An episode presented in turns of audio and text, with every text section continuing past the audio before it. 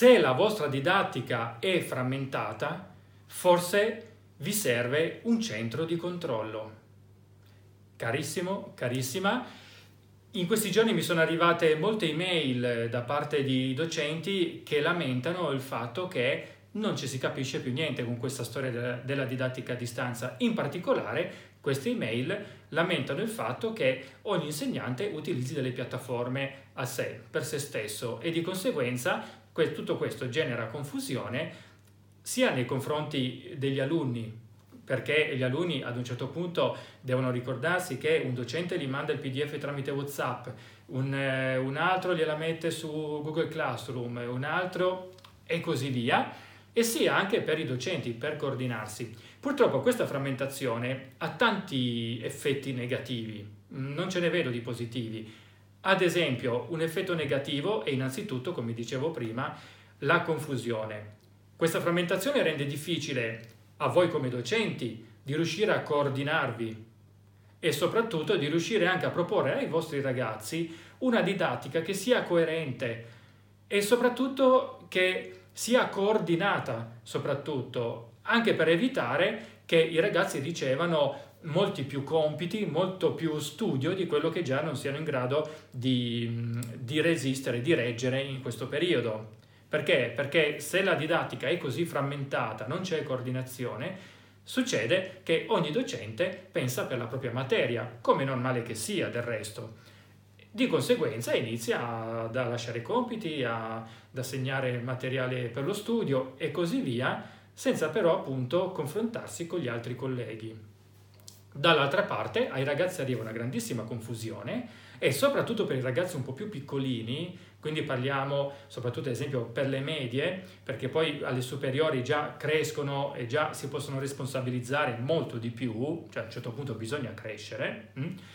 Eh, però se noi parliamo quindi dei vostri alunni un po' più giovincelli, fanno comunque fisiologicamente anche psicologicamente fatica a stare dietro a tutti questi cambi di canali, perché devono proprio ricordarsi per ogni do prof, per ogni professore, dove andare a reperire i materiali, dove andarlo a studiare e così via. E di conseguenza l'effetto è poi che i ragazzi iniziano a non eh, fare i compiti, a non studiare Ok, a volte ci provano sicuramente, ma in alcuni casi questo avviene proprio per via di questa fatica, che ripeto, non dipende da loro, ma non dipende neanche da voi, dipende da un problema, come dicevo prima, di coordinamento.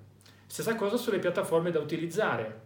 E allora come si può fare quando c'è una, cos- una così grande frammentazione? Allora, è una frammentazione che di per sé è anche indice, potremmo dire, sotto certi aspetti di intelligenza, se vogliamo, perché io per primo vedo la scuola come il luogo del pensiero, oltre al luogo educativo, oltre al luogo proprio della trasmissione di informazioni, io vedo anche la scuola come luogo di pensiero, quindi è anche giusto che ogni insegnante abbia un suo pensiero, un suo spirito critico, perché altrimenti come potrebbe mai trasmettere tutto questo ai propri alunni?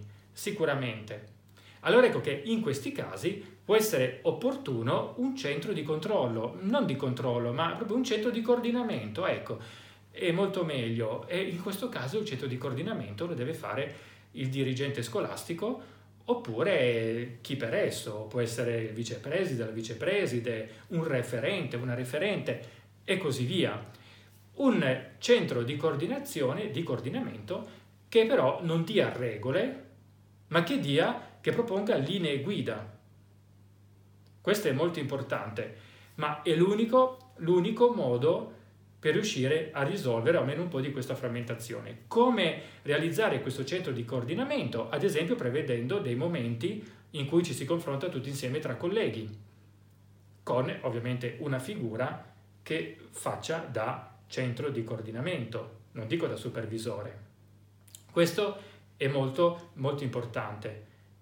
Quindi in un'organizzazione così frammentata è necessario che esista, che ci sia una persona che tiri un po' le fila, anche nello scambio delle comunicazioni tra colleghi, ad esempio, tra docenti, che ci sia un centro che chiarisca attraverso le email le circolari, che chiarisca bene quali sono le decisioni che sono state prese insieme durante l'ultima videochiamata, ad esempio, che sintetizzi attraverso tutte le mail e richieste che sono arrivate dal corpo docenti, che sintetizzi delle ipotesi di soluzione o delle linee guida, come ho detto prima, e così via.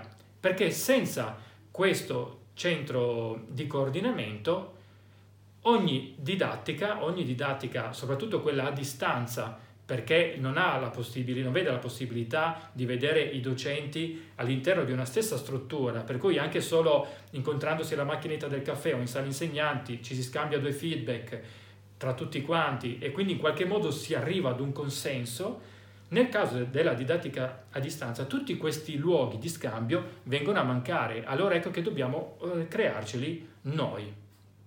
Che cosa ne pensi? Mi interessa saperlo qua nei commenti mi interessa anche saperlo perché no via email, mandami un'email all'indirizzo che trovi in descrizione. In descrizione trovi anche l'indirizzo per il mio canale Telegram in cui pubblico non solo eh, questi video, questi audio, ma tutti gli altri miei aggiornamenti e riflessioni. Noi comunque ci rivediamo alla prossima. Un saluto da Ivan Ferrero. Ciao!